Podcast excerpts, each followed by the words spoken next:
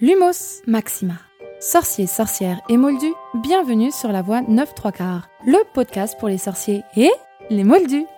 Je suis Séverine et je vous embarque avec moi dans le Poudlard Express direction Poudlard. Prenez une choco grenouille, une bière au beurre et installez-vous confortablement. Sorciers, sorcières et moldus, répétez après moi.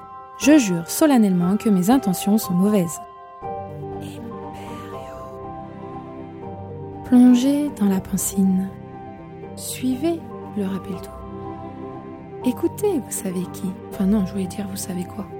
Rendez-vous à la bibliothèque sans oublier de passer par la volière. Lisez la Gazette des sorciers et dirigez-vous dans votre salle commune. Vous êtes sur la voie 9 3 quarts, le podcast pour les sorciers et les moldus. Méfait accompli. Coucou petit sorcier, ceci est une note du ministère de la magie que tu retrouveras partout dans mon podcast dans un premier temps, puis au fur et à mesure de moins en moins.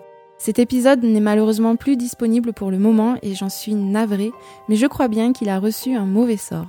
Certainement tu sais qui. L'épisode est en mode réparo et je fais de mon mieux pour qu'il revienne encore plus magique, ça je te le promets.